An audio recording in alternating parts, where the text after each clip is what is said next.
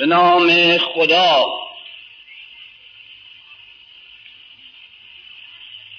خدای محمد. آخرین پیامبر آزادی و آگاهی و قدرت.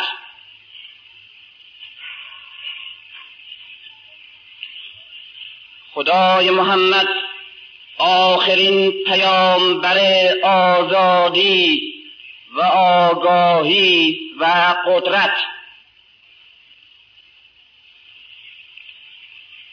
به نام خدای علی عدالت مظلوم مظهر اسلام حق. و امام انسان.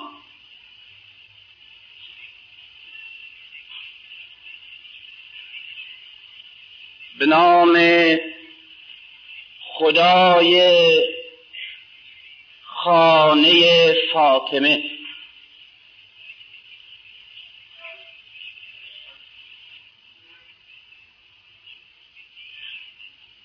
که همه عشق و همه آرزو و همه امید نجاتمون این خانه کوچکی است که به اندازه همه جهان بزرگ است.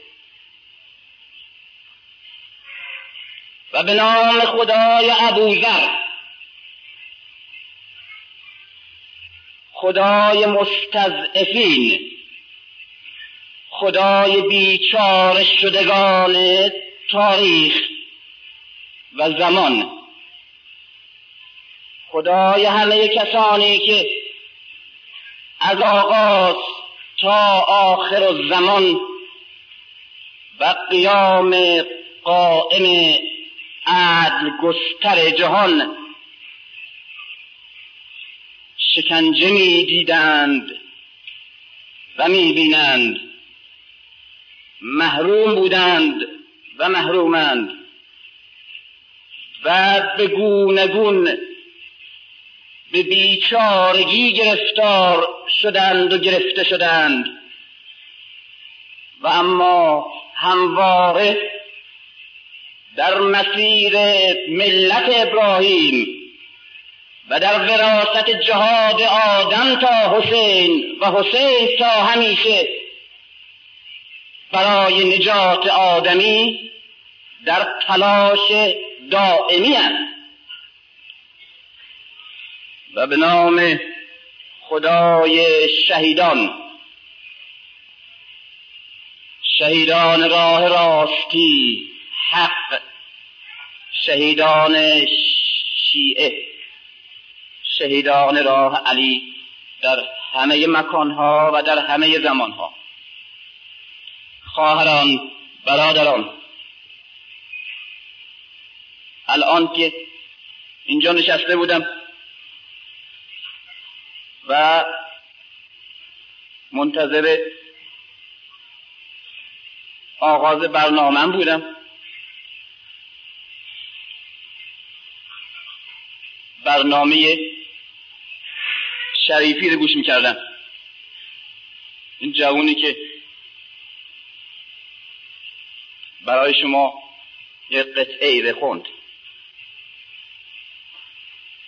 و بعد به این فکر افتادم که این علی چه شعله است و این ایمان علی چه آتشی است که حتی در این منجلاب افنی که نسلهای پوک پوچ و آلوده و تباه می‌سازند اگر جرقهای بر وجدان جوانی بیفتد.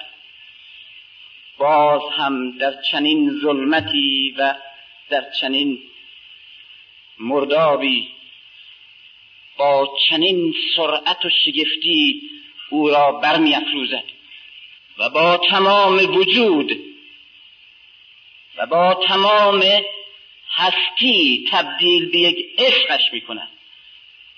و این نمونه است برای همه کسانی که امید دارند و ایمان دارند که با برافروختن آتش علی در این شبستان سرد و سیاهی که گرفتارش هستیم بتوانیم نجات آزادی و آگاهی داشته باشیم. و این نسل جوان و این نسل جوانی که همه توتعها در سراسر جهان برای نابود کردن نسل جوانه و می‌بینیم و به جای همه و به جای همه حقها و به جای همه آزادی هایی که نسل جوان در آرزوش هست و نیازمندش هست فقط به او آزادی جنسی می‌دهند. در سراسر جهان دستگاه های تبلیغاتی تعلیماتی نیز مطبوعات رادیوها تلویزیونها هنر همه در تلاش تأمین چنین نیازی برای او هستند؟ آتش علی مکتب علی و شعله که از خانه متروک و خاموش فاطمه همواره جستن می کند اگر لیاقت این را داشته باشیم که از این آتش قبسی بگیریم و ارمغان این نسل کنیم می توانیم آتشی برافروزیم و می توانیم امیدوار باشیم که در این رکود و سکود و تفرقه حرکت امید هدف و گرما و روشنایی ایجاد کنیم و نسلی بسازیم که آغاز کننده آینده درخشان و نیرومند باشد بر مبنا و بر اساس مبنا و اساسی که علی با سکوتش و با جهادش و با رنجش برای ما گذاشته است. و این همه امیدی است و همه تلاشی است که در حق خودمان هر چند اندک در جستجوش هستیم. و امیدواریم و امیدواریم روزی برسد. و اون روز خیلی دور نباشد که به جای بدبینی ها به جای بدگویی ها به جای بزرفشانی های سیاه و بدبینانه که در میان برادران و در میان همدلان و همراهان و همدردان و در میان پیروان خانواده علی و خاندان فاطمه میافشانند و همه را و همه را میکوشند تا روی در روی هم قرار دهند تا روی از روی دشمن بتابند و به خیش سرگرم شوند. به جای این روزی را داشته باشیم که همه همه کسانی که امروز به هم دشنام می‌دهند علیه هم توطعه می‌سازند به هم توهین می‌کنند و اتهام می‌زنند. و از لجنمال کردن و کوبیدن و ترد کردن یکدیگر لذت می‌برند بعد از این به پیروی از علی از محبت از تفاهم و از دوست داشتن یکدیگر لذت ببریم. امیدواریم چنین روزی بسیار نزدیک باشه روزی که دانشجوی ما در کنار طلبه ما و استاد ما در کنار عالم ما و مؤمن ما در کنار روشن فکر ما و جوان ما در کنار پیر ما و متجدد ما در کنار متقدم ما و دختر ما در کنار مادرش و پسر ما در کنار پدرش. همه در یک صف. در کنار خانه فاطمه بیستیم. روی در روی همه توتعه که علیه ما می شود دعا کنید که اون روز زود برسد. امروز موضوعی که برای سخن گفتن انتخاب کردن بر اساس یک هدف کلی. بر اساس یک شعار کلی. که باید هدف همه ما بشود. و باید شعار همه ما باشد. تنها تنها سندی که اکنون داریم تنها ریسمان استواری که هنوز از آسمان آویخته است و تنها پایگاهی که می توانیم همه دسته ها و شعبه ها و فرقه های پراکنده ما به اون برگردند و در کنار هم بیستند و برادری پیشین را تجدید کنند قرآنه تنها سندی که کوچکترین خدشه درش نتوانستند وارد کنند. کوچکترین تحریفی به کم و یا به زیاد درش نتوانستند بیفزایند قدرت های بزرگ جنایتکار خلفا ملوک و علمای سوء و دشمنان داخل و خارجی که ترس اساسیشون از قرآن بوده خوشبختانه همه کار کردن جز اینکه بتوانند قرآن را نت کنند یا نابود کنند و فقط تلاش کردن تا بعد بفهمیم قرآن را تلاش کردن تا قرآن را از مسیر زندگی و تفکر و حتی کوشش و بینش و مطالعه و تحصیل مذهبی بون کنار بگذارند و کوشش کردن تا اون جایی هم که قرآن مطرحه فقط به زیبایی و تجلیدش و یا به قرائتش فقط منحصر باشه. اما به هر حال اون که هست اون که برای همه مسلمان های جهان وجود داره و اون که پیر جوان تحصیل کرده و آمی شیعی و غیر شیعی شرقی و غربی هر کس. از هر فرقی و از هر نسلی و با هر بینش و فرهنگی معتقد است که سنگ زیرین بنای اسلام قرآن است و قرآن محفوظ مونده می‌تواند می‌تواند علا رقم همه توتعه هایی که در طول تاریخ شده تا قرآن مطرح نشه قرآن مطرح کنه. تمام کوشش شما شما که میگم فقط به کسانی که حق دارم این پیام رو بدم میگم.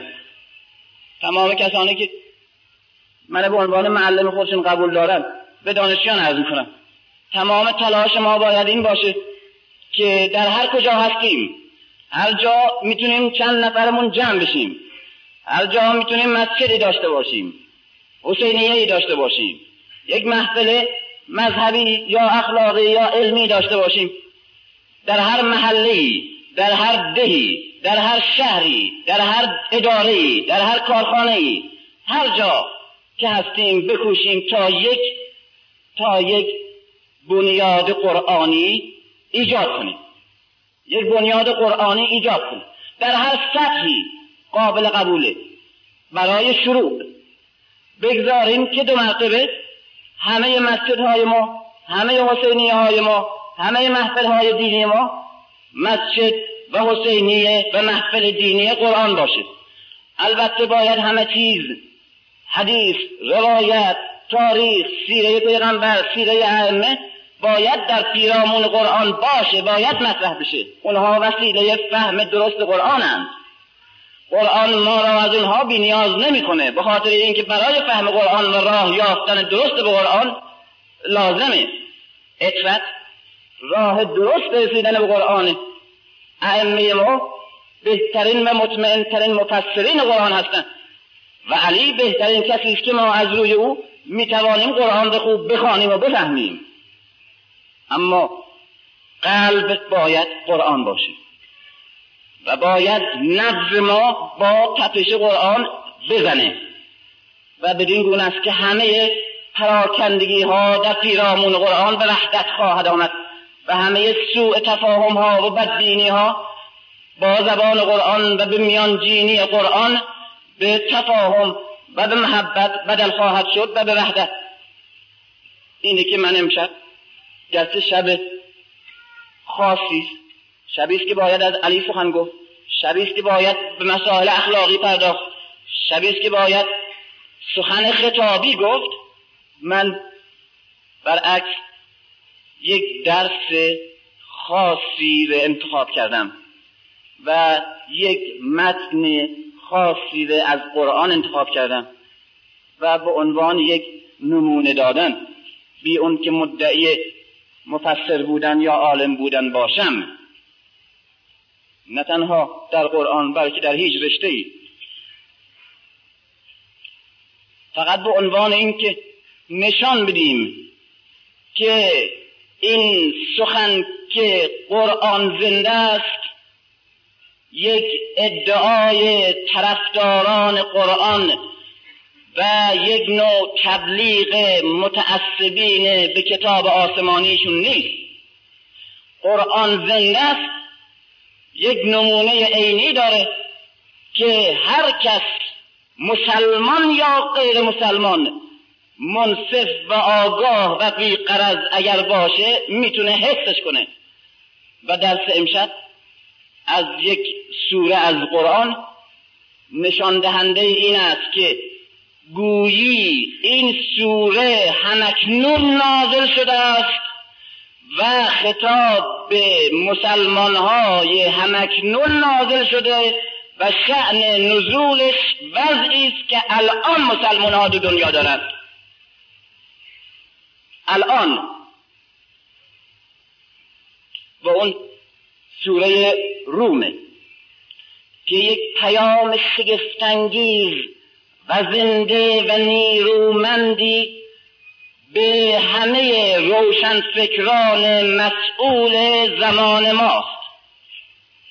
روشن فکر مسئول جامعه مسلمانی که میکوشد تا مسلمان ها را در این درگیری ها و جبهگیری های نیرومند جهان نجات بیاموزد و راه آزادی و آگاهی به ارائه کند.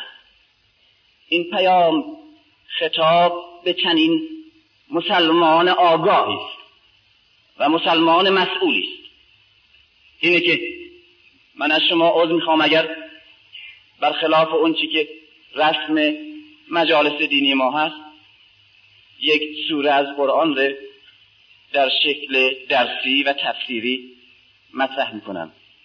و مسلم میدم. می‌دونم که شما هم که نشان دارید در وضعی که اکنون ما هستیم در شرایطی که جامعه ما و اذهان عموم وجود داره نشان دارید که ضرورت زمان و نیاز زمان و حرکت زمان را حس کردید و همچنین نشان دادید که هرچه هست و هرچه میگذرد ریشش ره علتش ره و هدفش ره تشخیص میده سوره روم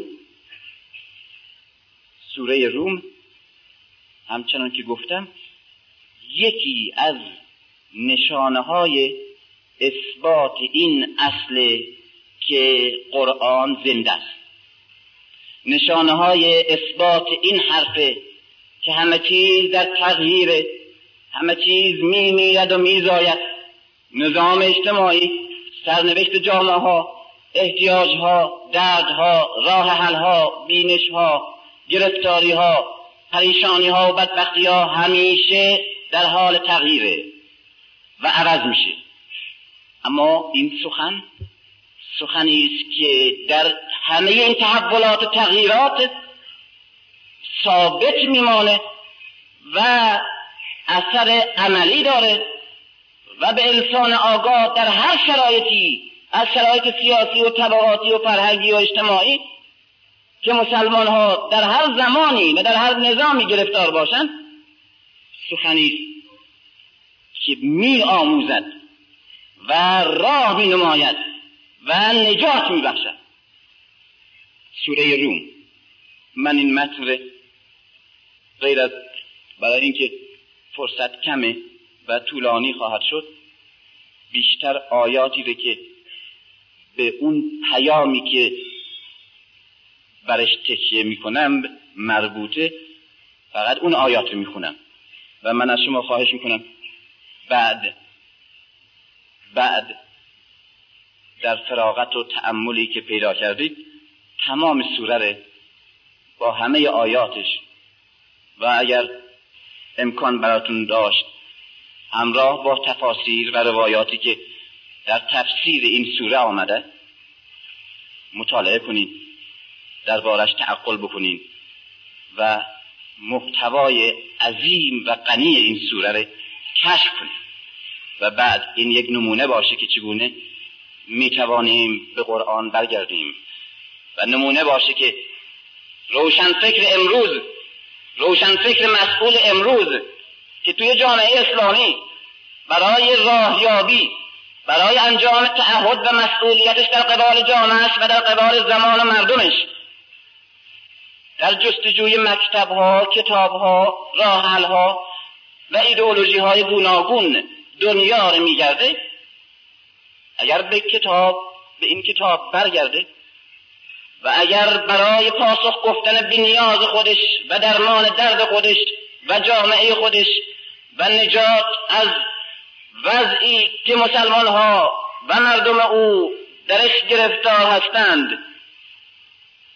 می‌تواند بهترین بهترین آموزش ها را از این کتاب بزرگ فرایرد و حس کند معجزه بودن این کتاب ره و همچنین حس کند زنده بودن این کتاب ره و نیز حس کند جاودان بودن این کتاب ره عملا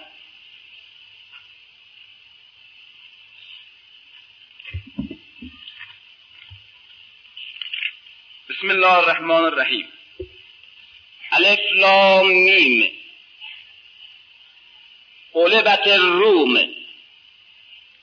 فی ادن الأرض و هم من بعد قلبهم سیقلبون روم مغلوب شد.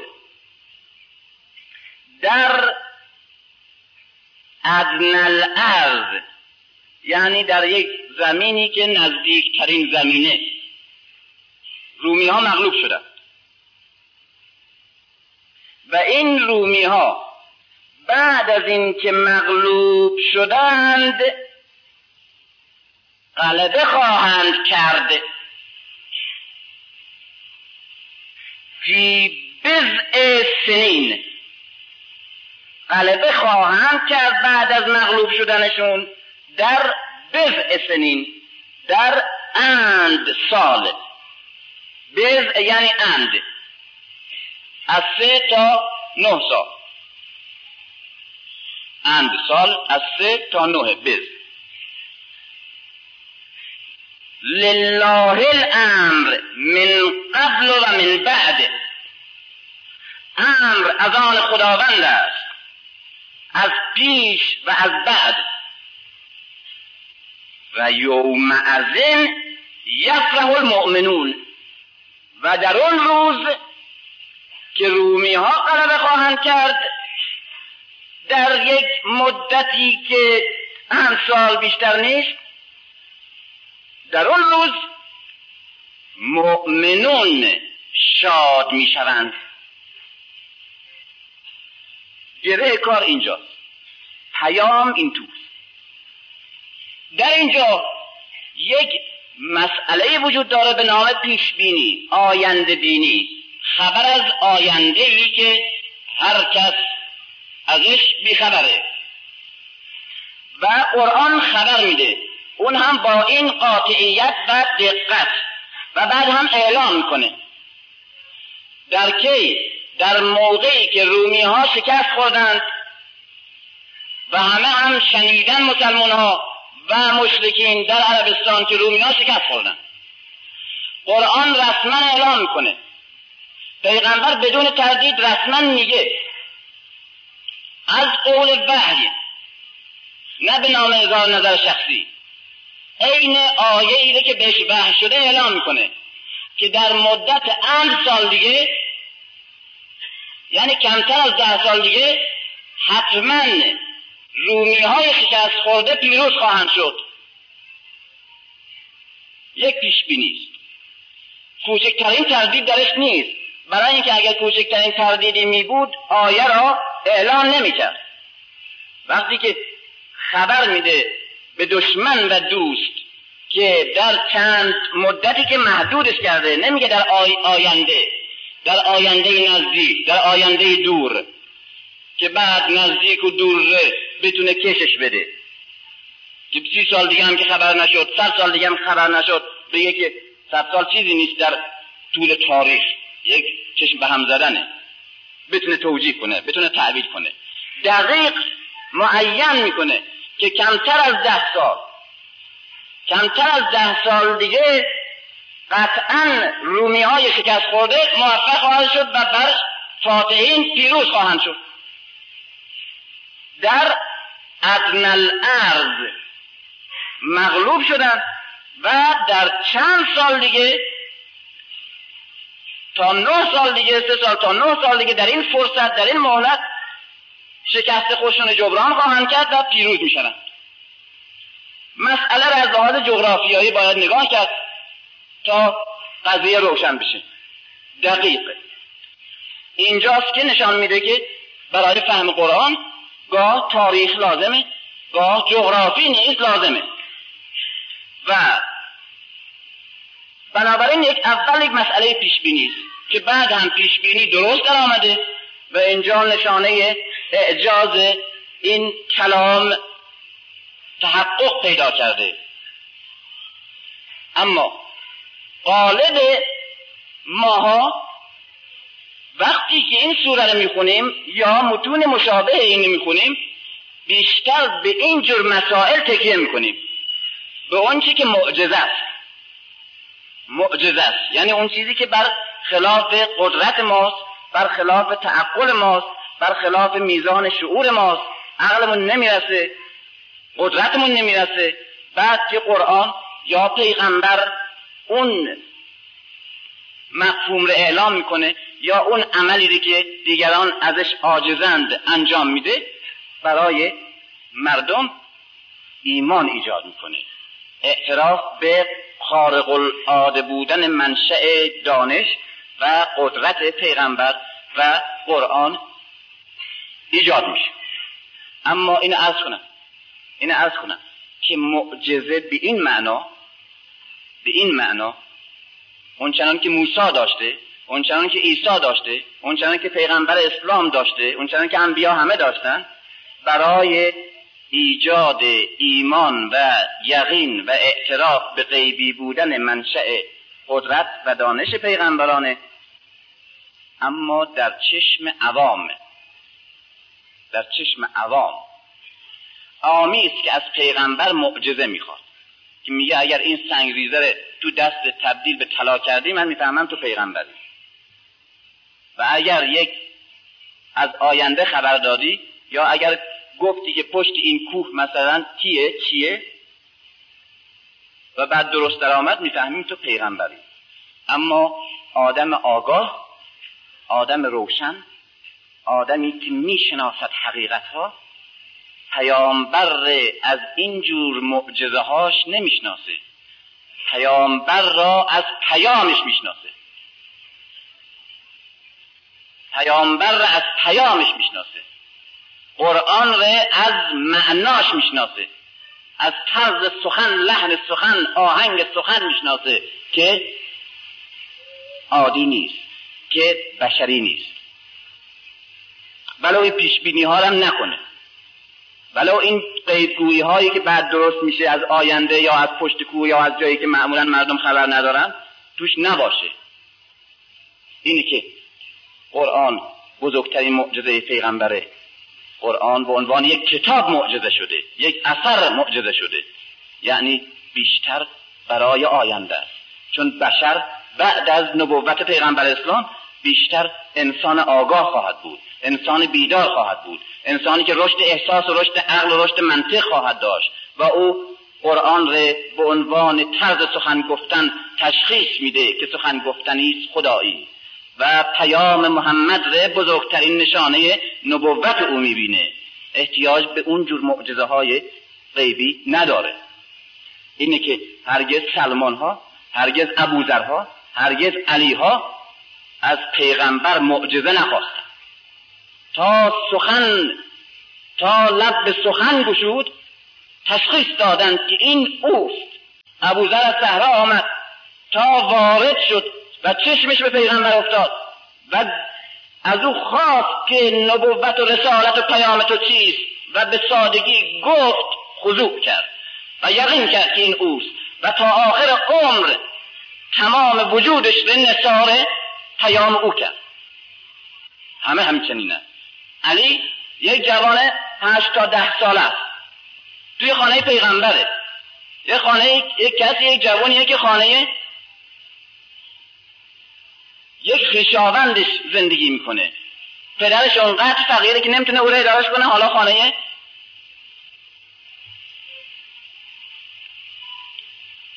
پسر عموش. اونجا زندگی می‌کنه. یک جوان هشته سال تا چشمش میفته که می‌بینه پیغمبر اسلام و همسرش خدیجه به سجود رفتند و برمیخیزند به شگفتی میاد. می‌پرسه پیغمبر فقط به سادگی میگه که من از طرف خداوند معمول شدم که مردم را دعوت کنم به این دو است که خداوند یکیست و همه این خدایان دروغین دروغند و همه بتها دروغند و همچنین دعوت کنم به این که من از طرف او ابلاغ کننده و پیام آور هستم. علی در اینجا یک سخن خیلی عجیبی میگه. با اینه که اجازه بدین من با پدرم مشورت کنم. میگه مشورت کن. بلا فاصله میره اتاق خودش. شب تا صبح بیدار میمونه. این دعوت چیه؟ صبح بیون که از خانه پیغمبر خارج بشه و با پدرش مشورت کنه برمیگرده. میگه اسلام را بر من عرضه کن.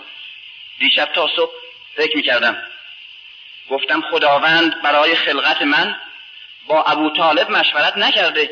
اکنون چرا برای پرستیدن او باید از ابو طالب مشورت کنم و اجازه بخوام؟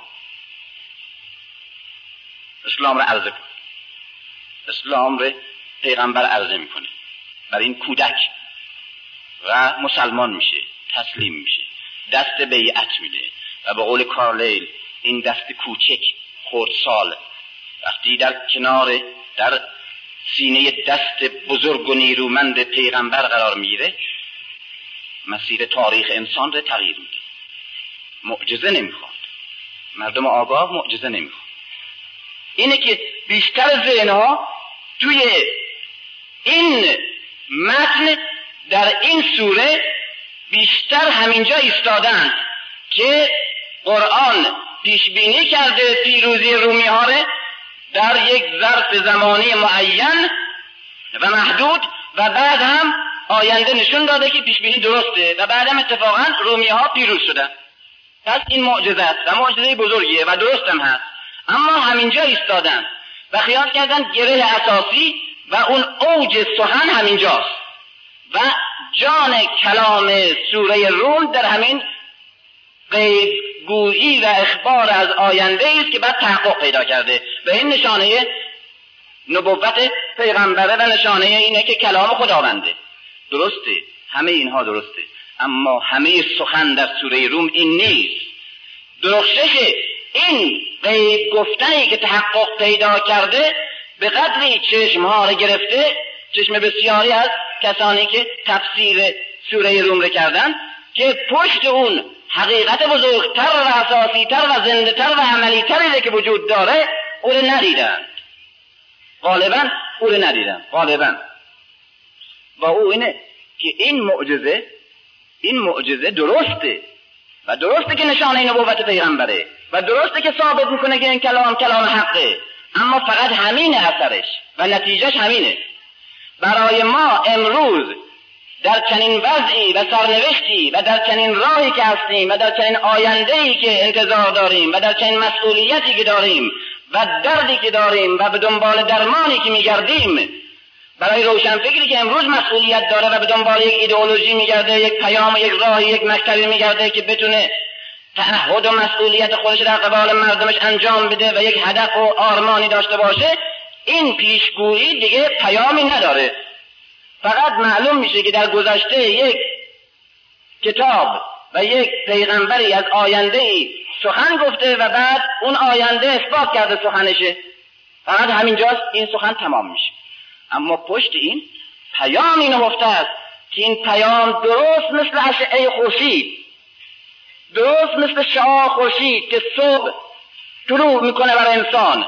وگرچه همواره تکراری است وگرچه همواره بی تغییره در توالی و تنوع و تحول تمدنها و انسانها و نظامها و نسلها زنده بودن و نیاز بودن و روشنگر بودن و آتش افروز بودن زمستان و سرماره به انسان میاره و همواره زنده است و همواره جاویده و همواره آدم ها چه از قبیله منحط بری باشند و چه از متمدن ترین ملت هاشند چه در قرن سوم و چهارم باشند و چه قرن چهلم و پنجاهم باشند چه در یک نظام سرمایه داری باشند چه در یک نظام فودالی باشند در دوره ماشین و علم و تکنولوژی باشند و چه در دوره کشاورزی باشند چه در یک نظام دیکتاتوری چه در یک نظام غیر.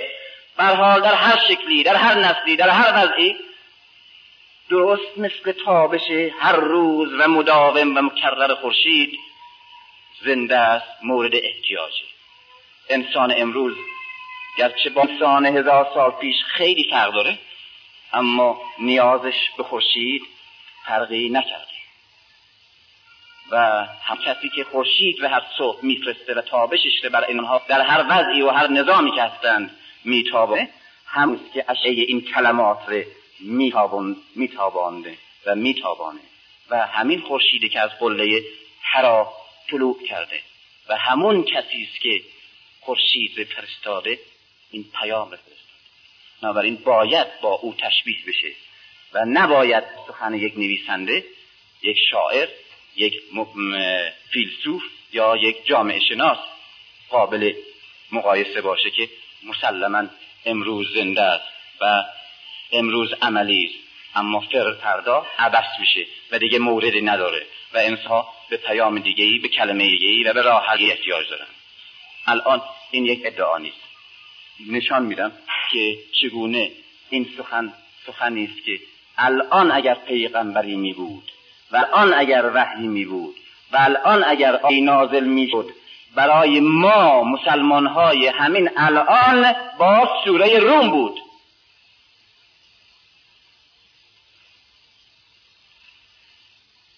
از نظر جغرافیایی و تاریخی دو تا اطلاع فقط من باید نقل کنم. تا معنا و مورد این سوره روشن بشه.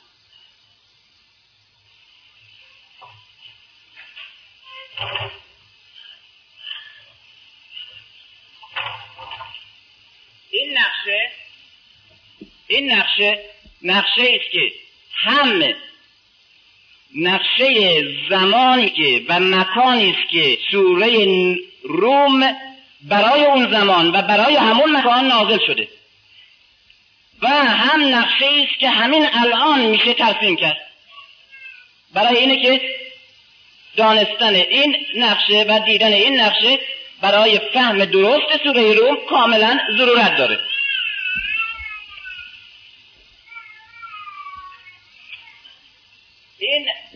عربستان اینجا مکه اینجا مدینه است در شمال.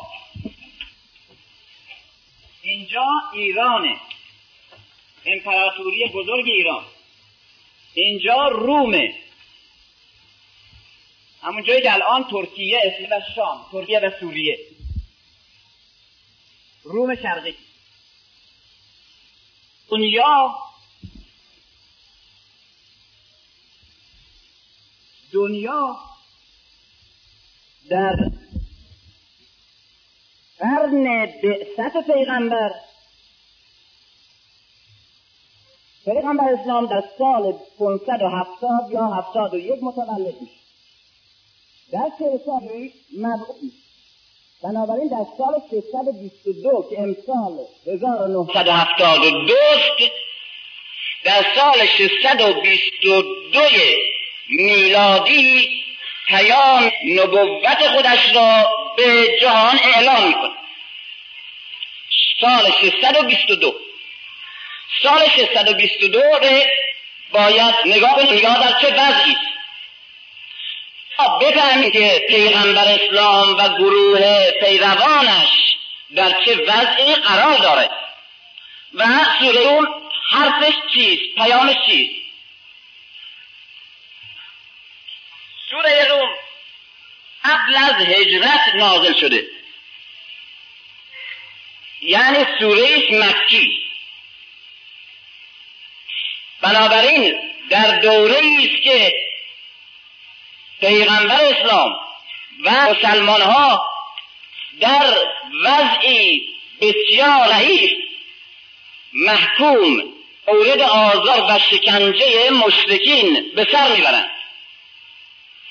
اطرافیان پیغمبر اسلام غیر از چند نفر انگشت شمار اکثریت افراد بی خانمان یا بیگانه با خانواده های بزرگ و قدرت های بزرگ حاکم بر مکه و کسانی هستند که از نظر خانوادگی پیوند قبایلی و سرزاده و ثروت و مفاخر نژادی محروم هستند.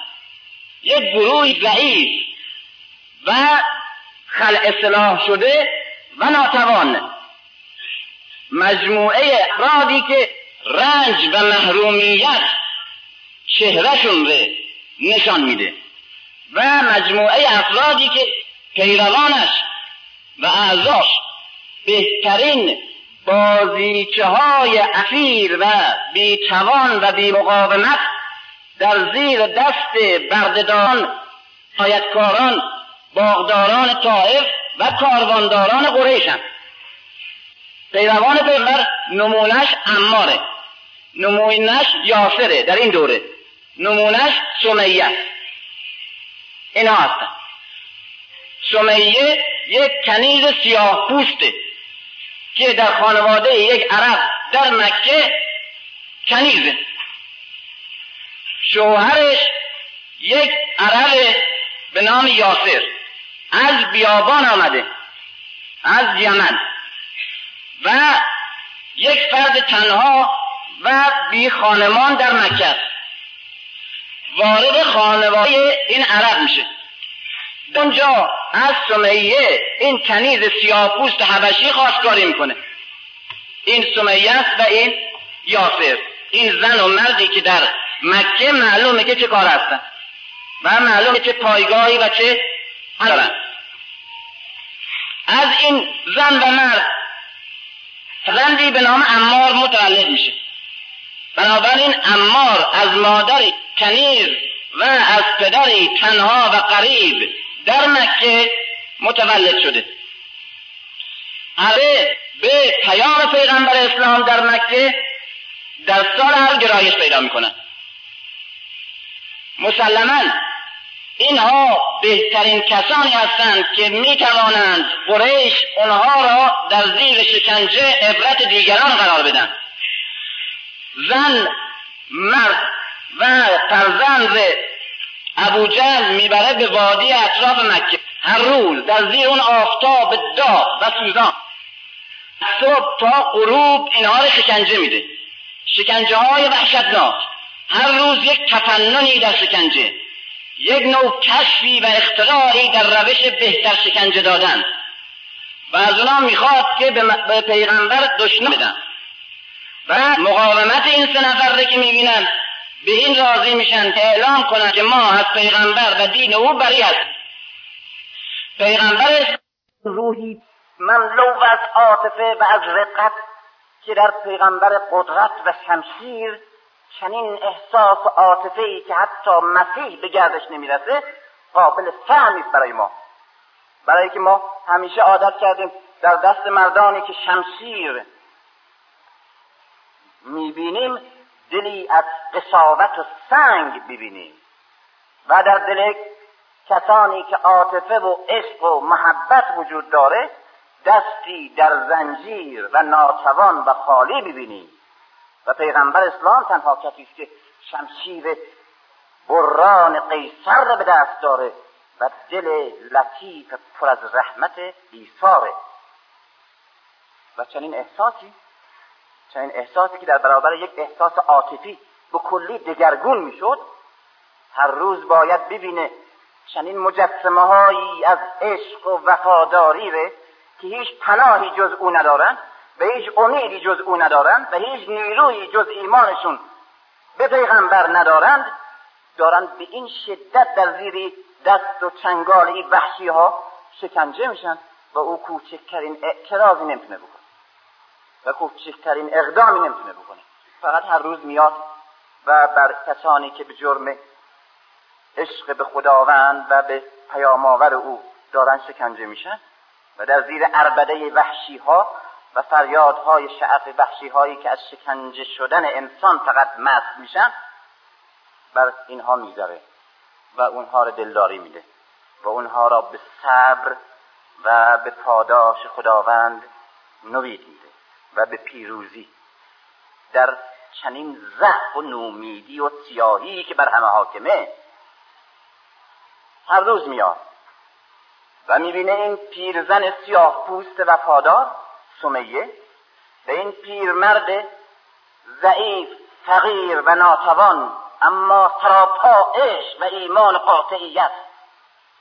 یاسر و این جوان نوشکفته ای که تمام احساس و همه ایمانش و شورش عشق به محمده در زیر شکنجه های طولانی چندین ساعته ای که تحمل کردن همچون مجسمه خونالود اما سرفراز تا می‌بینن پیغمبر آمد میکوشن تا در چهرهشون آثار کوچکترین چین رنجی و خم یأسی نباشه و نیرومند و شاد و مصمم و مسلط برخیش و وفادار و عاشق به پیغمبر خودشون نشون بدن. و پیغمبر اونها رو دلداری میده و بعد برمیگرده. یک روز از روزها و این داستان هر روز تکرار میشه. امار اونجا خباب اینجا یاسر اونجا امار اونجا. مشغول شکنجه شدن. بلال اونجا. و بعد یک روز میاد می‌بینه که سمیه پیرزن نیست. یاسر این پیرمرد نیست. معمولین شکنجه نیستن. عربده های ابو جهل و امیت ابن خلف به گوش نمی‌رسه. وادی بستر رودخانه کنار مکه خالیه و ساکت. کسی نیست. اما نگاه می‌کنه می‌بینه امار این جوان که اخلاص یک سیاه پوست داره و شور یک عرب ره و و ایمان تصمیم و آگاهی یک مسلمان ره اما تنها ایستاده. دست و پاش بازه. به جایی بسته نیست. رهاش کردن. هیچ اونجا نیست. نشده. اما چرا نرفته؟ پیغمبر برش میگذره. یک مسئله بینه اما برخلاف هر روز سرش پایینه. پیغمبر بهش نزدیکتر میشه. او بیشتر سرش رو به گریبانش فشار میده و فرو می‌بره در سینش پیغمبر تعجب می‌کنه امار چرا؟ این چنین؟ این بیشتر از همه در برابر پیغمبر قوی خودش نشون می‌داد و نیرومند حالا چرا این همه ضعف موهای پیچیده امار پیغمبر با دست می‌گیره و با یک شدت و قیز ناشی از محبت شدید با شدت بلند می‌کنه. میگه اما سطح بالا بگیر به من نگاه کن. سرش که بالا می‌گیره از دو چشم درشت امار سیل عرض سرازیر میشه. و باز سرش به گریبانش بیشتر میفشره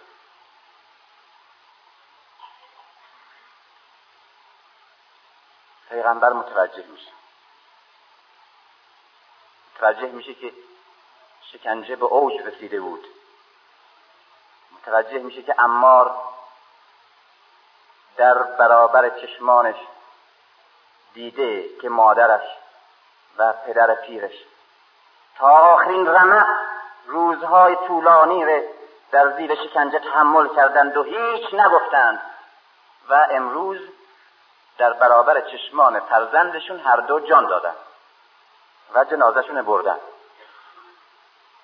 اما امار چرا شرمگینه و چرا تنها در این بیابان ایستاده و برنگشته؟ امار میگه که پیغمبر دلداریش میده و تسلیت. ولی امار بدون اینکه کوچکترین اشاره به سرنوشت مادر و پدرش که چند ساعت پیش بعد از اون همه شکنجه ها جان دادند و رفتن بدون اینکه از اونا یاد کنه دردش درد دیگه است. میگه که رسول خدا اینها توانستند از اون چیزی که گفته نمی‌تونه صریحا یاد کنه نام ببره. به اشاره میگه. ای رسول خدا اونها بالاخره تونستن کلمه ای که دوست داشتن و من دوست نداشتم از دهان من بشنوند. پیغمبر احساس می‌کنه که امار در یک حالت دیگه ناخداگاه و بعد از اون منظره ها که دیده و بعد از مرگ در زیر شکنجه مادرش و پدرش متوجه دیگه نشده اعصاب انسانه و روح یک انسانه. نتونسته خداگاهی خودش رو حفظ کنه. و در یک حالت غیر عادی اون کلمه ای که ابو جهل دوست داشت و امار دوست نداشت از دهانش خارج شد و اونها هم ولش کردن. آزادش گذاشتن. اما امار به خودش آمده. وقتی شکنجه ها از دوشش برداشته شده و وقتی که دیگه عربده های ابو جهل معمولین شکنجهش رو دیگه نمیشنوه در تنهایی به خود آمده که چرا من رها کردن؟ احساس می‌کنه که اونا موفق شدن.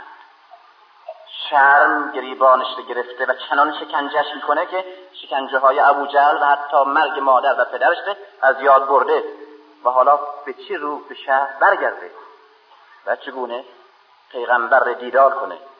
اینه که در بیابان تنها و آواره ایستاد و پریشان. و پیغمبر دلدارش میده که امار از اون چی که در دلت نیست و بر زبانت رفته است بی مدار. خداوند در می‌گذارد. و امار میمانه. این امار میمانه. تا که این سیزده سال قبل از هجرته. تا سفین چل سال بعد از هجرت. تا پنجاه و سه سال بعد. که اون چنان پیر و فرتوب شده که دیگه قدرت جنگ نداره. در همه جنگ ها امار پیشوا و پیشتاز بوده. در همه تلاش ها در همه کوشش ها با پیغمبر بعد بوده. تا دوره عثمان بوده. انقلاب علیه عثمان را امار رهبری کرده و زرزر بر عثمان امار زده. و بعد وفادار به علی مونده. و بعد در سفین دیگه برای علی نمی‌تونه بجنگه. و اما چون شنیده که همه مردم شنیدن که پیغمبر گفت اما تو را گروهی ستمکار خواهند کشت از این روایت می‌خواد استفاده کنه به نفع علی. و او اینه که پس من می‌توانم خودم را بر شمشیرهای معاویه عرضه کنم و اونها را کشنده خودم بسازم. اونها را کشنده خودم بسازم و جهادی بکنم تا شمشیر اونها را بر فرق خودم حس کنم تا مردم بدانند که اون گروه ستمکاری که پیغمبر پیش بینی کرد دشمنان علی هستند. اینه که سفین بی اون که بتواند کوچکترین شمشیری بزنه شرکت می‌کنه و تنها میجنگه. و گروه معاویه همیشه از پیش این پیرمردی که این همه بر مرگش حریصه هی فرار می‌کنن کوچه میدن. اما اما چنان به اندازه تلاش می‌کنه تا موفق میشه که کشته بشه.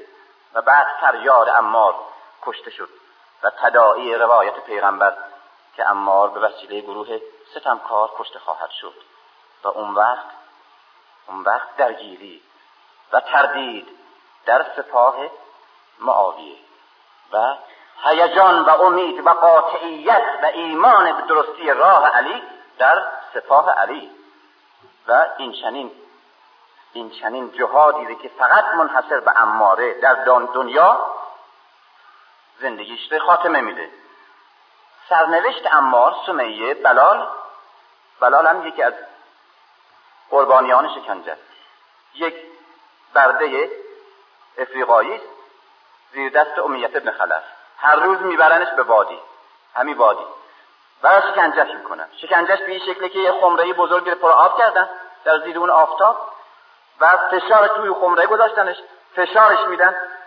سرش توی آب می نگه میدارن. به قدری نگه میدارن تا دیگه در زیر دستشون احساس می‌کنن که بلال از حرکت و تکان افتاده. بعد بلندش می‌کنن باز به نفس میاد. و بعد دو مرتبه. باز سه مرتبه. و بعد از پایان اینکه نزدیک بمیره ریسمان به پاش میبندن. بچه های کوچره و عوام رو تحریک می‌کنن تا این کافر رو توی کوچه ها بکشن و اهانت بهش بکنن و مسخرش کنن و سنگ و توف و لعل بفرستن. این وضع بلاله. از او هم می‌خواستن که به پیغمبر دشنام بده. یا لاقل از پیغمبر براعت خودش رو اعلام کنه. و امار وقتی که و بلال وقتی که سرش رو از توی خمره در می آوردن بعد از مدت ها که نگه داشته بودن و حالت خفقان و خفگیش رو از دست می‌داد و می‌تونست اولین نفسش رو برآوره اولین نفسش رو با این کلمه احد احد احد برمی آورد و بعد خشم دشمن رو و مأمور شکنجه بیشتر می‌کرد. باز دو مرتبه. باز تا میآمد بالا احد و این شعار بلال بود. و همین شعار بود که در بدر پیغمبر شعار همه مسلمان ها کرد. در حالی که شمشیر می‌زدن با ضرب شمشیر مسلمان ها می‌گفتن احد احد. و بلال در اونجا در اوج عشق و پیروزیش بود. شعاری که در زیر شکنجه او داده بود اکنون در اوج پیروزی و موفقیت مسلمان ها شعار خودشون کردند. و این خیلی رمز بزرگیه. به حال اینها سرنوشت مسلمان هایی است که الان در مکه هستند. و قدرتی است که مسلمان ها در مکه دارند. و وضعی است که این گروه اندک پیروان پیغمبر تنها و بی سلاح و بی توان داره. خود پیغمبر اسلام به اندازه یک عرب تنها در قریش و در مکه قدرت نداره. حتی به اندازه که در مسجد الحرام که مال عموم عربه بیاد اونجا نماز بگذاره این امکان براش نیست. بهش اهانت می‌کنن دشنام میدن سنگ می‌زنن و حتی شکمبه گوسفند در حال سجده به سرش میندازن. در چنین حالی که تنهایی تنها مونده یک گروهی اینجور از تنهاها از قریبها از ناتوانها اطرافشن. اوج ناامیدی ضعف و ناتوانی مطلق. در چنین وضعی در چنین وضعی پیغمبر به پیروان خودش این گروه فقیر برده بیپناه قریب و در زیر شکنجه. به اینها نوید میده که شما سرنوشت تاریخ را به دست خواهید گرفت و بر جهان حکومت خواهید کرد و وارث قدرتهای بزرگ و پادشاهان بزرگ و قیصرهای بزرگ خواهید شد. و شما هستین که بر دنیا مسلط خواهید شد. نه بر عرب نه بر مکه نه بر قریش. بر ایران و روم یمن و مصر بر شرق و غرب عالم اون روز. این طرز سخن گفتن این پیشوای تنها با دستهای خالی است به کسانی که در زیر شکنجه جان میدن و رنج می‌برند و یا به خاطر اینکه بمانند و از فشار و از ظلم قریش در امان باشند به حبشه میرن. این بحثشون در چنین روزی رهبر رهبر این اقلیت کوچک این گروه بسیار ضعیف این چنین نه تنها قاطع سخن میگه بلکه حکومت بر جهان ره و زمانداری بشر ره و وراست همه تمدنهای بزرگ دنیا ره و تسلط بر شرق و غرب به اینها مژده میده. این یک مسئله پیش آورده بود. بخصوص در نظر روشنفکرای زمان خودش. روشنفکرای زمان پیغمبر کیا بودن؟ یه عده شعرا بودن که پیغمبر و پیروانش جز شعرا نبودن. یه عده جزء تجار بزرگ بودن که پیغمبر و پیروانش جز تجار بزرگ نبودن. جز تجار کوچک هم نبودن.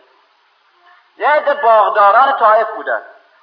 یه عده کسانی بودند که اجناس از ایران و روم و یمن و شام می آوردن میفروختن یا از اینجا می بردن یه عده کسانی بودند که با ادیان خارج آشنایی داشتند یا اعتقاد پیدا کرده بودند. یعنی تازه دینهای بزرگ جهانی رو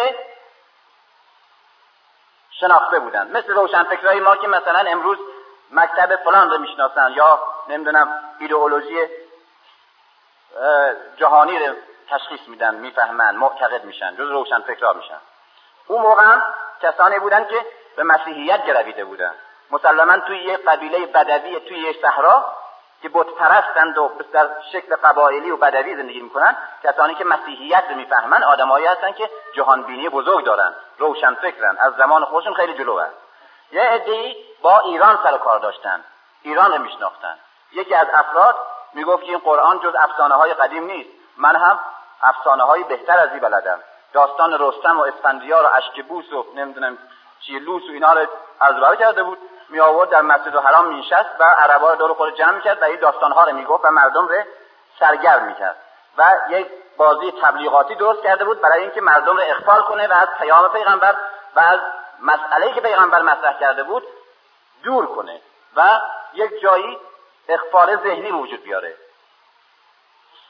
اینا مسائل اینا گروه های روشن فکرن دنیا دستشونه. ابو سفیانه که کاروانهای قریش رو از شام تا مکه هدایت می‌کنه. یاران او هستن.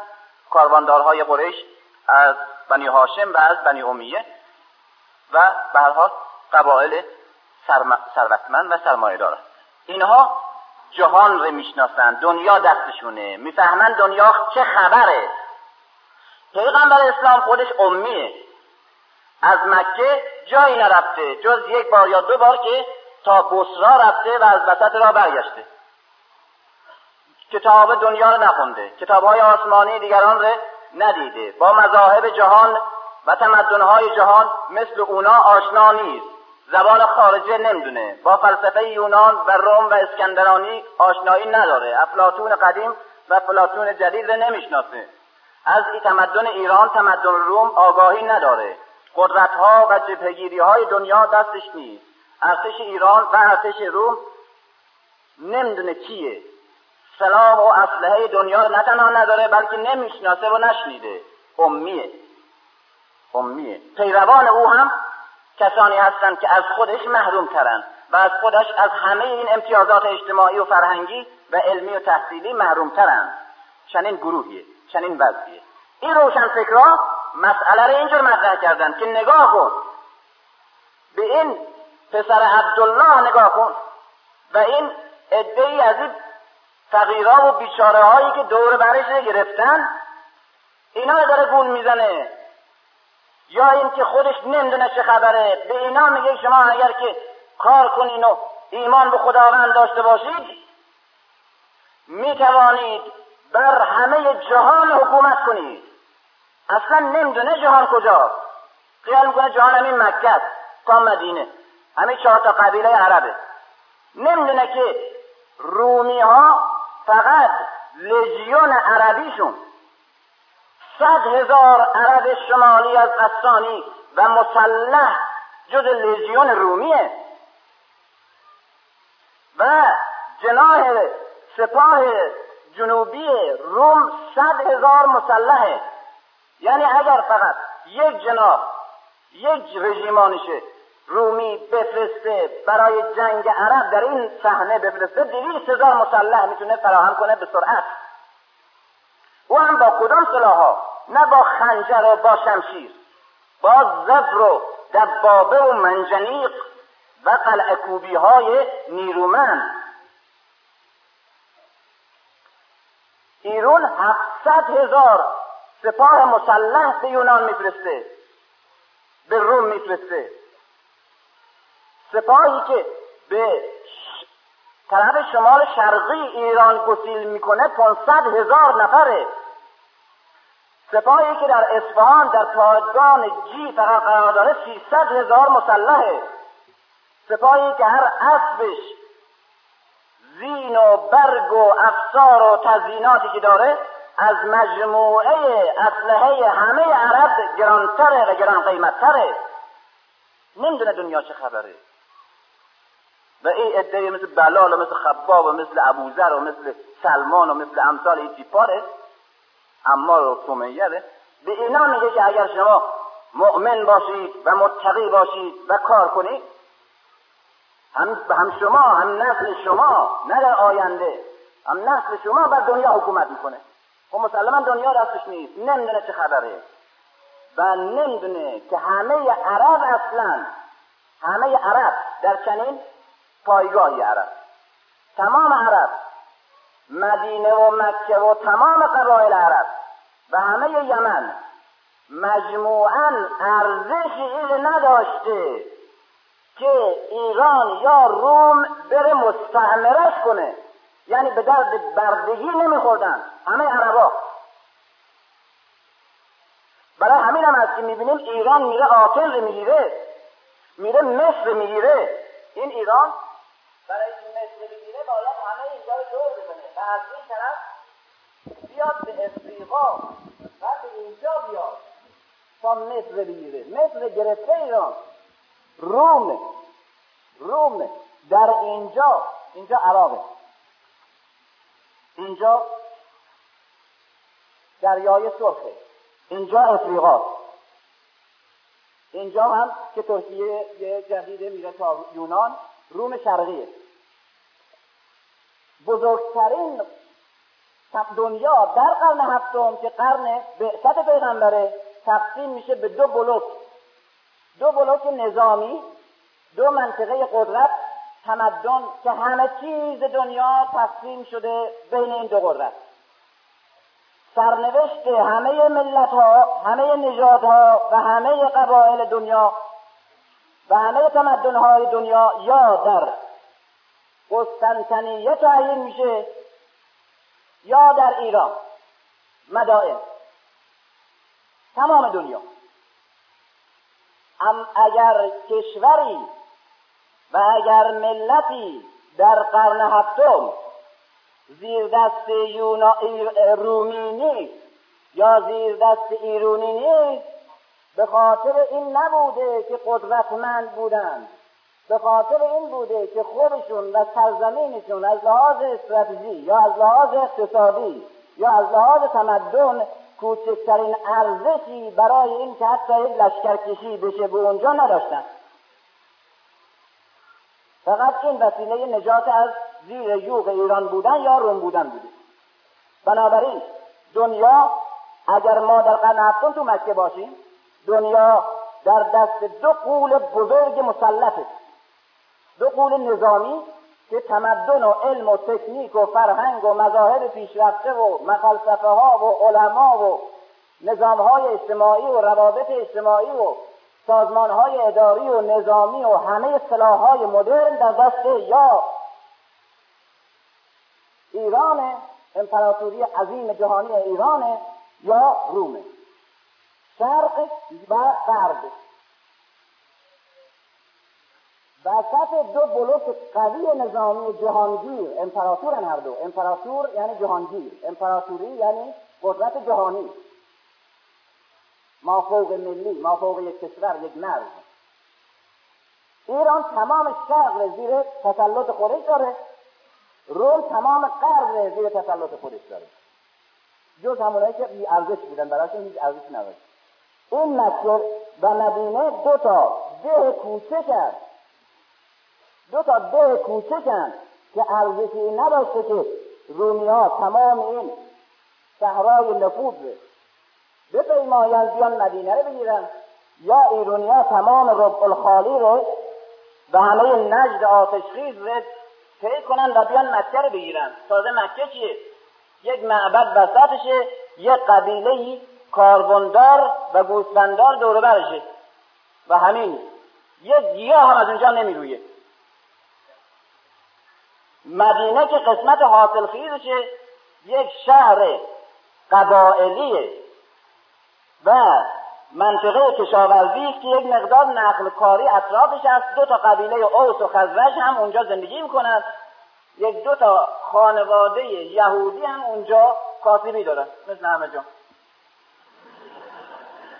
اینه تمام. این چقدر اصلا معلوم نیست اصلا راجع به الان صحبت می‌کنن یا راجع به قرن هفتم.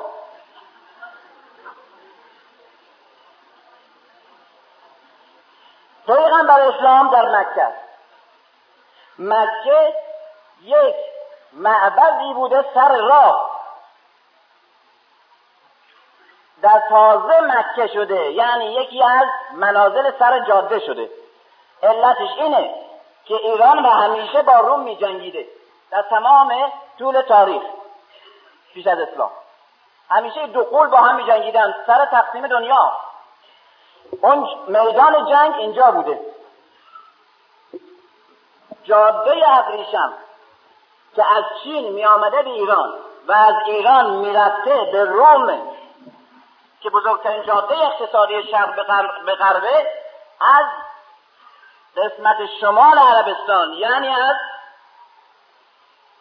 قسمت ترکیه فعلی باید رد می شده اینجا صحنه جنگ دو قدرت بزرگ جهانیه. نمی‌تونه کاروانهای اقتصادی از اونجا به امنیت رد بشه. ناچار تجار جاده تغییر داده. یعنی کالاهای چینی یا ایرونی رو برای رسوندن به شعب غرب از صحرای عربستان باید رد می‌کردن. خود مدینه اینجاهاش کوهستانی قسمت غرب مکه و مدینه. اینجا یک صحرای بزرگ نفوذ اینجا ربع الخالی نجد اینجا ربع الخالی. صحراهایی که فقط آتش میریزه.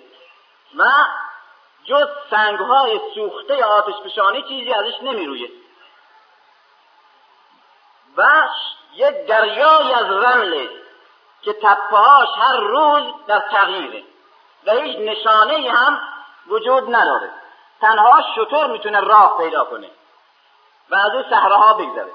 کار تجار ناچار بودن که شطوردارهای عربستان رو اینی که اغلب حتی از مورخین ما هم هی تشیه می‌کنن روی اشرافیت قریش و روی نمی‌دونم کی از اشراف بزرگ بوده و از نمی‌دونم فلان بوده. نمی‌دونم کی از خانای مثلا یه قلعه بوده این همش می‌دونن ابو سفیان چقدر ارزش داشته؟ یا اشرافیت اینا چی بوده بیشتر همش. اون عده که چند تا شطور داشتن می‌تونستن به کرایه بدن یا واسطه کار باشن اینا جز اشراف بزرگ بودن. یعنی تجار تازه به خاطر که جاده تغییر پیدا کرده موقتا بستر راه تجارتون جنگه. اینها تجار تر تمیز و خیلی نرم و لطیف ایرونی یا رومی نمی‌تونستن از این صحراها بگذرن. امکان نداشته. ناچار کاروانها رو کرایه می‌دادن. مال تجارتشون به شطوردارهای قریش. اینها که وارد بودن و می‌تونستن راه رو پیدا کنن از اون صحراها بگذرن به وسیله شطور مال تجاره رو میبردن به روم. در مسیر راه از مکه رد می‌شدن. مکه سر راه قرار می‌گیره. و یک مقدار قریش قبیله قریش اونجا به پول پله می‌رسه. مثل دهی که کنار جاده قرار می‌گیره و زمینش گرون میشه و قهوهخانه هاش خود آباد میشه و چند تا قهوهچی پولدار پیدا می‌کنه و چند این این اندازه اشراف. حالا این یک قبیله. و در چنین جایی که از اطراف به صحراهای آتشریز و از این طرف به کوهستان محدوده. و حتی در کتب ایران و روم اون زمان کلمه عرب بسیار کم آمده و سرزمین عربستان کم آمده و گاهی که در آثار یونانی کلمه عرب یا عربستان خوشبخت دیده میشه مقصود یمنه که یک مقدار حاصل خیزه و به خاطر جنگی که دائما ایرونی ها و حبشی ها در اینجا داشتن سر زبون ها افتاده تو اخبار آمده گل کرده. خود عربستان و مکه و مدینه اسمش تو هیچ اثری در تاریخ نیست. اینا این بعدشون. بنابراین ارزش این که ایران و روم اینجا رو بگیره و تحت سیطره خودش قرار بده و ادارش کنه نداشتن. هیچی وجود نداشته اصلا. در چنین جایی است که بزرگترین قول غرب و شرق که همه دنیا رو در اختیار خودش قرار داده در جهان حکومت می‌کنه مکه که سرزمین وحی و جای بعثت و ظهور و انقلاب اسلامه در خودش میفشره و هر موجی و طوفان از اینجا بر بیاد در خود این صحرا گم میشه و به دنیا خبرش نمی‌رسه چه برسه که قدرتش برسه. تماس نداره دنیا با اینجا که می‌بینه اینجا اصلا چه پیامی چه حرکتی چه تحولی و چه نهضت تازه و انقلاب تازه شده. بزرگترین دامنه ای که احتمال میده یک روشن فکر قرن هفتمه که در اینجا وجود داره و از دنیا خبر داره بزرگترین خطر و بزرگترین تحول و تغییری که فکر می‌کنه ممکنه وجود پیدا کنه این است یک نهضتی به وجود بیاد مثلا پیغمبر اسلام و یک گروهش به اینا قریب بشن قدرتمند بشن ممکن است همه مکه رو بگیرن. این فقط خطره همه مکه رو بگیرن. تازه همه مکه رو بگیرن چیه؟ غرب و شرق دنیا افکار عمومی جهان خبرش تو روزنامه نمی‌تونه بکنه اصلا در چنین وضعیه که یک گروهی فقیر برده بدبخت بی سواد بی ارتباط با دنیا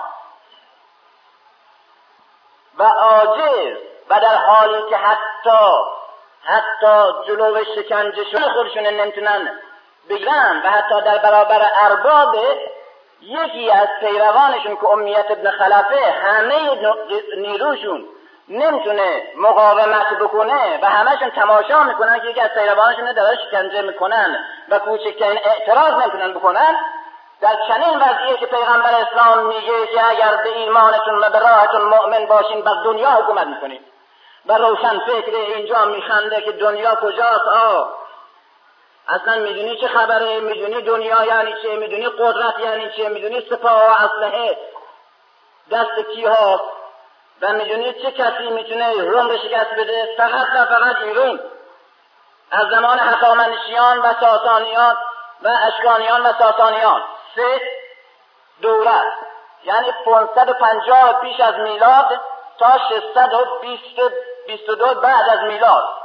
هزار و صد سال ایران و روم فقط دنیا را اداره می‌کنه و با هم میجنگن. دنیا دست شرق و غربه.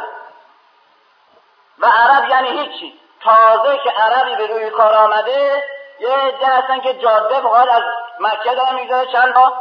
شطوردار به نور نوایی رسیدن. حالا توی کسانی که توی همه شطوردارا نمی‌تونن جیک بزنن یکی پیدا شده که خودشم زندگی نداره. خودشم تو خانه ابو طالب زندگی کرده عمرش گذارنده. حالا که به جای رسیده و خانوادهش می‌تونه اداره کنه به خاطر این بوده که آمده کارمند مزد بگیره یک زن ثروتمند به نام خدیجه شده. حالا این آدم میگه که دنیا رو ما می‌گیریم. با همین پیروانم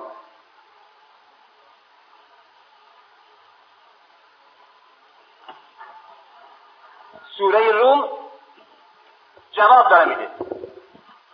سوره روم داره جواب میده. الفلام قلبت روم یک مسئله دیگه هم عرض کنم. و اینه که در همین تقسیم بندی همین الان دنیا اینه که میگن معلوم نیست الان دارن حرف می‌زنن یا 1400 سال پیشی دارن میگن. هر درسته. حتی الفاظ تغییر نکرده. حتی جبهگیری ها عوض نشده. حتی جهت های جغرافیایی فرق نکرده. مسلمان ها الان چنین وضعی دارن انتها محدوده بدبختیشون گسترده تر شد. بلوک شرق بلوک غربه مسلمان ها این وسط وضع همشون اینجوریه. جز دنیای سوم هم دیگه. دنیا اول دنیا دوم دنیا سوم. و شرق اینجا غرب اینجا یونانیا که اینجا بودن دنیا رو تقسیم بندی کردن بر اساس از خودشون. گفتن خاور دور شرق این به بالا خاوره. از اینجا به بالا خاوره. خاور دور. چین ماچین همین هندوچین اینا رو می‌گفتن. ما نزدیک. ما چین یعنی اون چیزی نزدیک به چینه؟ اصحاب چین. و هند. خاور دوره. به نسبت ایران خاور میانه و این قسمت. و لبنان و سوریه و همسایه اینا خاور میانه. خاور نزدیک یعنی سرزمینی که از این منطقه شرقی نزدیکتر به یونانه به اون مرکزه بنابراین این قسمت میشه خاور دور این میشه خاور میانه. این قسمت میشه خاور نزدیک. جنگ ایران روم بر سر دو مسئله. دو جاقه همه جا رو حل کردن بین خودشون. دو جا فقط مونده. مثل همین الان. دو جا مونده. یکی همین الان یکی هم خاور نزدیک مثلش مونده یکی خاور دور.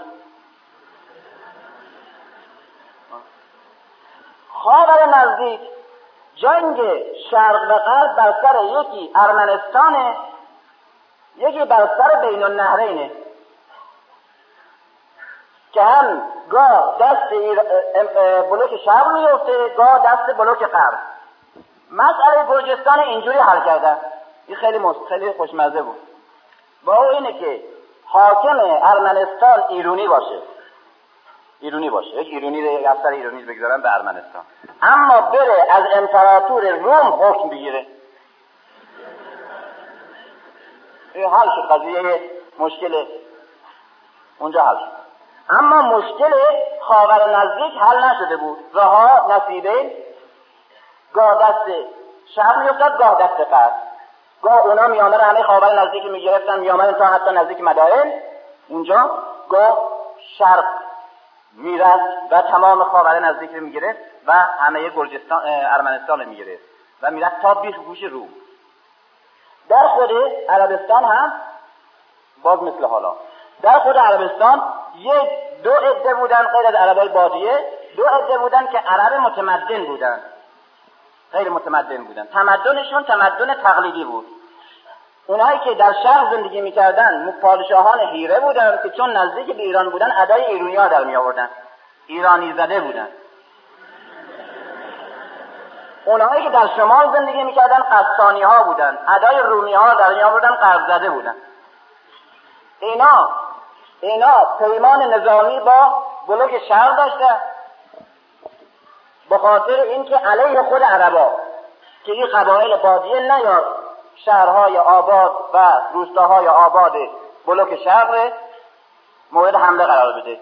از خود عربا یه قبیله ای اجیر کرده بودن مزدور خوشون کرده بودن اسیر و پیمان نظامی باشون بسته بودن که اونا حائل بودن و با خود عرب ها مبارزه می‌کردن برای دفاع از بلوک شهر درست همین رول در قرب بازی می‌کردن. قسطانی ها هم پیمان با رومی ها بودن.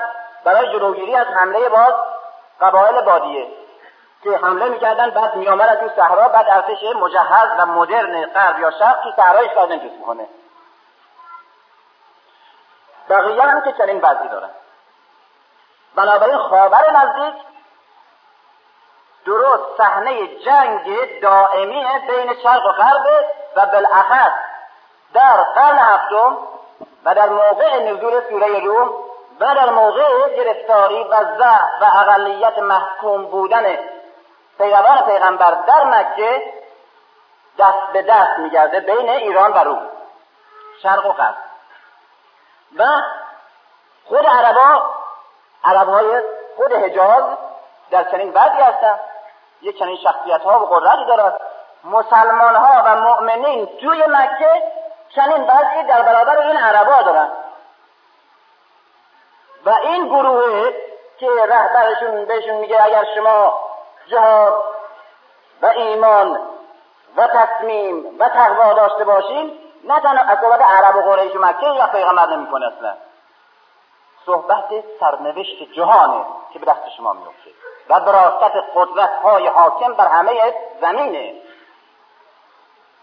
به دست این گروه. و مسخره کردن روشنفکرانه. که کدام جهان کدام قدرت ها و تو می‌دونی ما در میان دو بلوک قول آسای غرب و شرق که همه زمین بین خودشون تقسیم کرده قرار گرفتیم و امکان تنفس نیست. و اگر همه عرب هم پیرو تو بشه و هر کدام هم یک گلوله بشن خدشدار نمی‌تونن بکنن چهره قدرت غرب یا شرق. که برسه؟ تو و طرفداران ضعیف. و بیپناه که جلو امیت ابن خلف و ابو جهل نفس نمی‌تونیم بزنیم. و روم روم به هم روشنفکران بیمسئولیت و هم به روشنفکران مسئولی که در میان این ضعیف و محکوم مسئولیت جهادی برای نجات شرق و غرب غرب به دوش می‌کشند. گرچه در زیر شکنجه امیت ابن خلفن الان. روم به هر دو سخن میگه. لام میم. روم. روم شکست خورد. فی ادن الارض. در زمین نزدیک. نزدیکترین زمین. خاور میانه. در همین موقع در همین موقع در حدود سال 624 یا 625 یا 627 در این حدودی که می جنگن ایرانی ها و رومی ها در این سال که رومی ها شکست می‌خورن از ایرانی ها و ایران تمام خاور نزدیک به و ارمنستان رو اشغال می‌کنه و امپراتوری روم به خاطر مرگ امپراتور و تغییر نظام داخلی در جبهه خارجی در درگیری با ایران با بلوک شرق. عقد نشینی می‌کنه و همه صحنه های مورد اختلاف رو به دست ایرونی ها میسپاره. شکست می‌خوره. در اینجاست که سوره روم پیش بینی می‌کنه که اما در چند سال دیگه تا نه سال سه, تا نه سال دیگه در این مدت باز یعنی شش سال در ظرف شش سال باز غربی ها بر شرقی ها پیروز خواهند شد. و اتفاقا پیروز شدن یعنی امپراتور غرب دو مرتبه تجهیز کرد و به خاور نزدیک سپاه کشید و تمام پایگاه ها را دو مرتبه از دست پادگان های ایرونی نجات داد و خودش به اسارت آورد و حتی تا نزدیک مدائن آمد. درست در این مدت اندکی که قرآن پیش بینی کرده بود. هنوز خبرش نیست اینجا موقع نزول. توی تفسیرها بنابراین روم شکست خورده در خاور نزدیک ابن الارض و هم من بعد قلبهم و این رومیا بعد از مغلوب شدنشون فیغلبون به مرتبه پیروز خواهند شد. فی بضع سنین در انصار. لله الامر من قبل و من, من قبل و من بعد. اینجا یک مرتبه این شعار میده. به پیش بینی یک شعار میده. از اینجا داره میده هم به روشنفکر مسئول و هم به اون روشنفکره که استهزا می‌کنه این حرفا و از دنیا خبر میده و جبهگیری های نظامی جهان رو تفسیر سیاسی می‌کنه. نتیجه هم که می‌گیره نتیجهش پوفیوزی بودنه خودشه.